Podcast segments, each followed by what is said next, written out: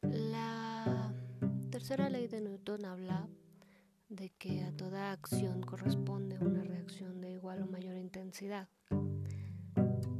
Entonces, si esto lo asociamos a la vida diaria, estamos de acuerdo que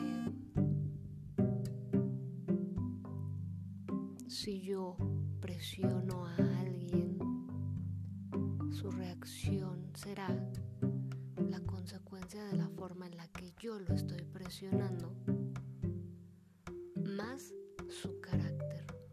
Entonces, no puedo sentirme ofendido por una reacción de alguien